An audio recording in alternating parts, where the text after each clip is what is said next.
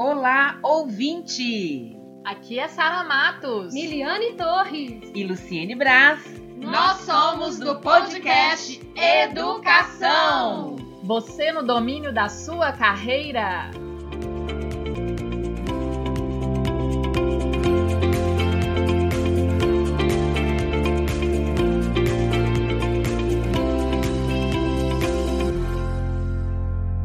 Olá, ouvinte!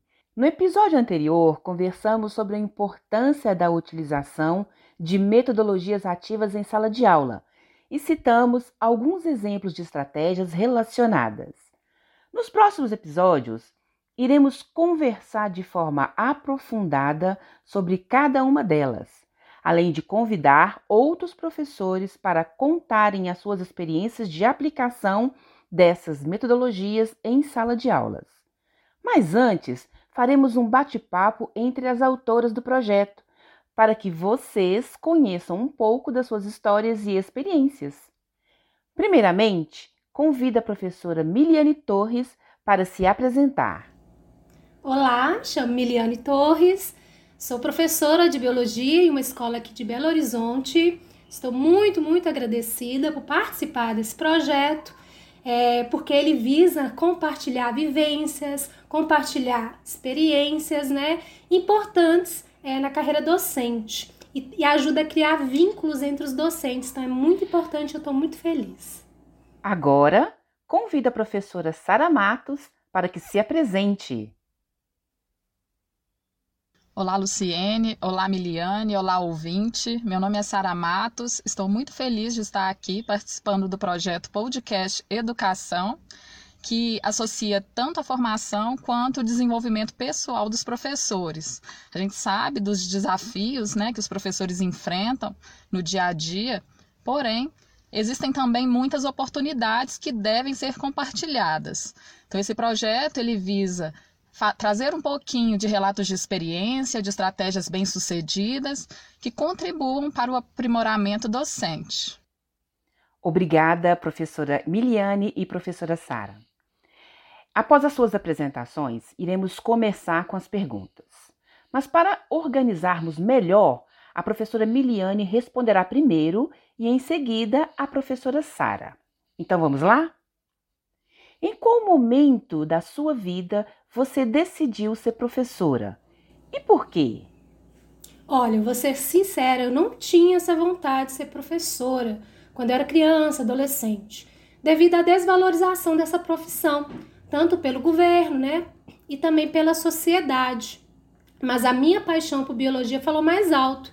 E a dificuldade em escolher um só tema, né, para trabalhar como bióloga, me fez também partir para, para a licenciatura né? Porque na licenciatura eu poderia estudar todos os tópicos, todos os temas de biologia. Então hoje eu amo dar aula, compartilhar meu conhecimento dessa matéria que eu gosto tanto e ajudar as pessoas né, a obter é, sucesso na vida, né, no vestibular, na vida pessoal, por aí. Bom, é, eu fiz a minha graduação em Ciências Biológicas na PUC Minas, tanto o bacharelado quanto a licenciatura. Assim como a Mili, no início eu não queria ser professora, né? O meu desejo era trabalhar em laboratório, seja de análises clínicas ou microbiológicas. É, porém, no último semestre do curso, eu tentei e passei em um concurso para professora de biologia. É, eu assumi o cargo, pois não podia desperdiçar essa oportunidade, mas confesso que no início foi difícil, pois precisei me adaptar à dinâmica escolar. É, com o tempo, outras oportunidades de crescimento profissional foram surgindo. Fiz a especialização, concluí o mestrado e atualmente faço doutorado. É, mas eu gostaria de ressaltar que eu decidi ser professora mesmo quando iniciei o meu trabalho na escola, logo após a conclusão do curso. Em sua opinião, quais as vantagens dessa profissão? Então, as vantagens é você ajudar a colaborar na formação profissional e cidadã né, dos jovens, das pessoas. É, eu fico muito feliz quando eu vejo é, alunos, né, ex-alunos, seguindo caminhos promissores, nem que seja na carreira acadêmica ou em outras profissões também. Então é muito bacana ver o crescimento desses jovens. e saber que a, que a escola teve uma contribuição muito grande nisso. Então, eu, acho, eu fico muito feliz nesse momento. Olha, no meu caso, eu acho que uma grande vantagem é a oportunidade de vaga no mercado de trabalho, né?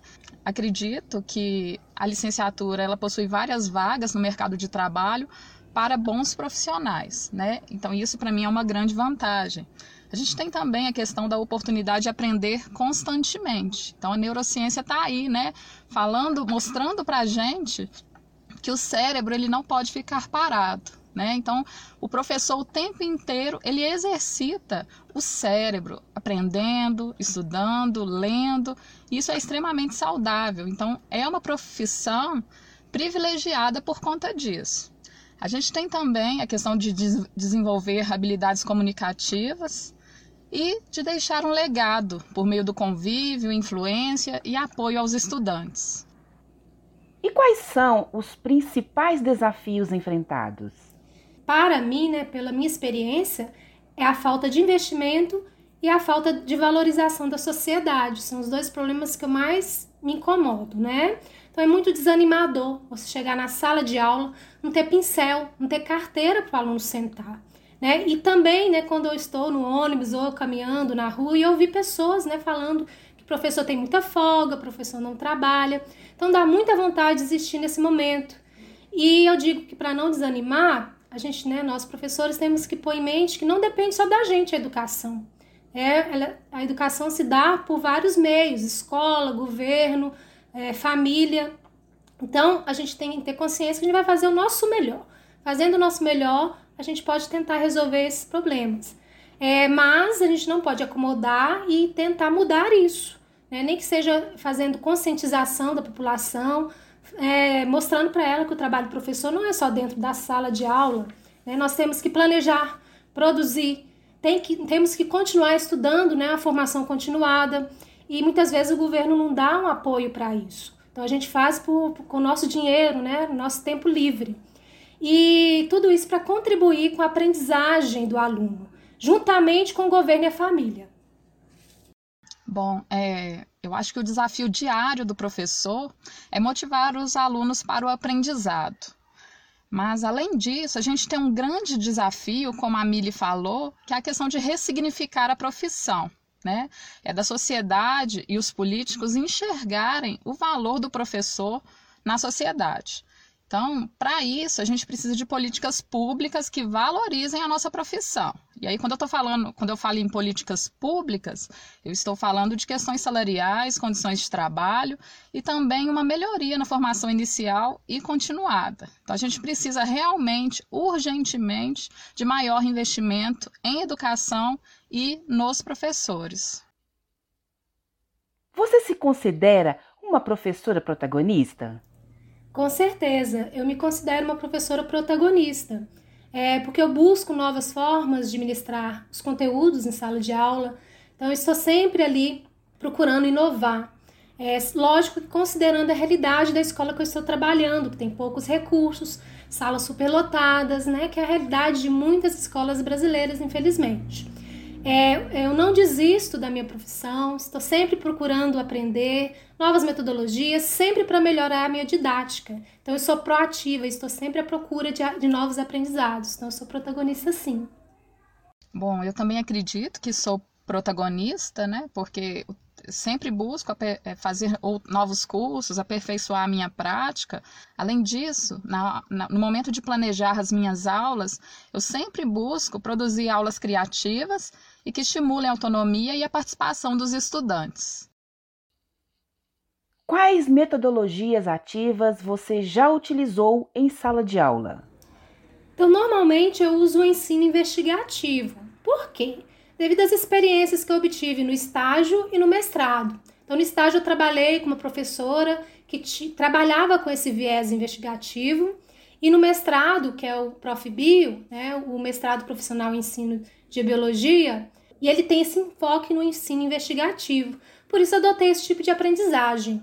Mas, infelizmente, com o pouco tempo que a gente tem, né, na, são duas aulas de biologia, tem professor que tem uma aula por semana somente, então não dá para trabalhar o tempo todo é, com o ensino investigativo, com metodologias ativas. Então, é, muitas vezes temos que trabalhar aulas expositivas, introduzir conceitos, mas é, é bem perceptível, né? Os alunos amam esse tipo de atividade. São atividades com desafios que fazem eles pensarem, eles ficam super ansiosos para desvendar nesses desafios, para responder. Então é muito bacana, inspirador, dá muito, muito trabalho, mas é muito inspirador. Assim como a Mili, já desenvolvi diversas metodologias ativas em sala de aula, principalmente relacionadas ao ensino investigativo, pois são atividades que requerem a participação ativa dos estudantes e permitem a construção da sua própria aprendizagem.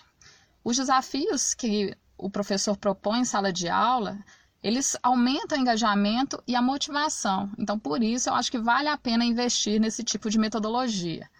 Obviamente que não dá para ser feito o tempo inteiro, mas algumas aulas devem ser dedicadas para isso.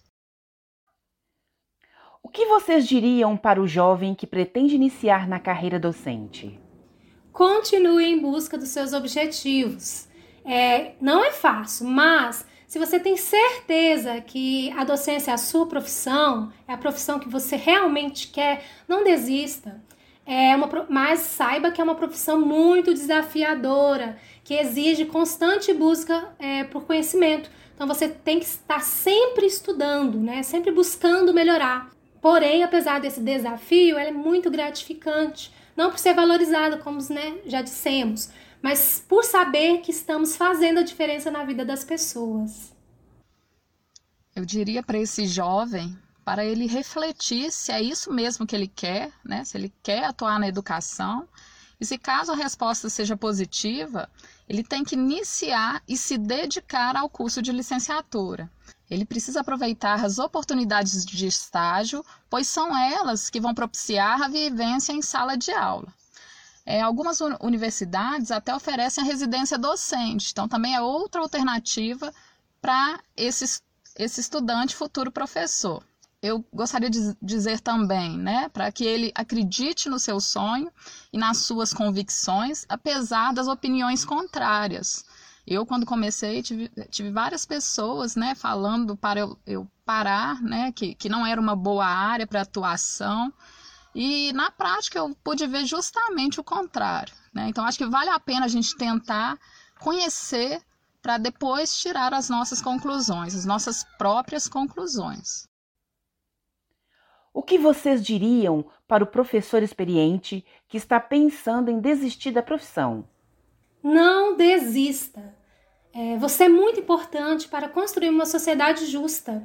Então, não se sinta culpado se não conseguir seguir seu planejamento, porque os alunos não estão dando o retorno esperado.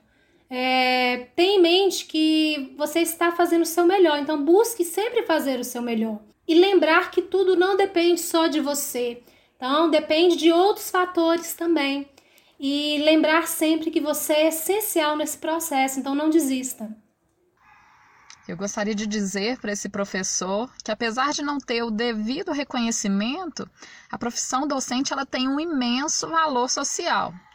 E o professor ele deve ter consciência disso, da sua importância na sala de aula e na sociedade ele deve assumir e mostrar o seu valor, buscando estratégias para aprimoramento profissional.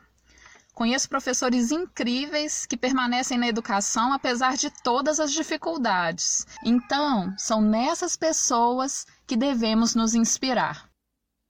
Gostaria de agradecer a participação das professoras Miliane Torres e Sara Matos. Acredito que essa conversa tenha sido muito importante para nossos ouvintes uma vez que, além dos relatos de experiência, proporcionou um ambiente de reflexão sobre a importância de tornar-se um professor protagonista, que desenvolve estratégias para a melhoria de sua prática, além de proporcionar oportunidades de aprendizagem e desenvolvimento de habilidades em seus alunos. Se você está gostando do podcast Educação, não deixe de compartilhá-lo com mais professores. No próximo episódio, iremos te surpreender. Não perca e até breve!